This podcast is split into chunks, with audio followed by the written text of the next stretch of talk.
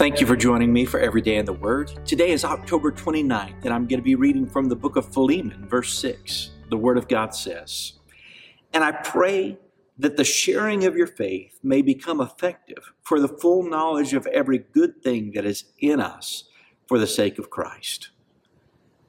I don't know if you're aware, but there's something about you sharing your faith that brings you to maturity in Christ.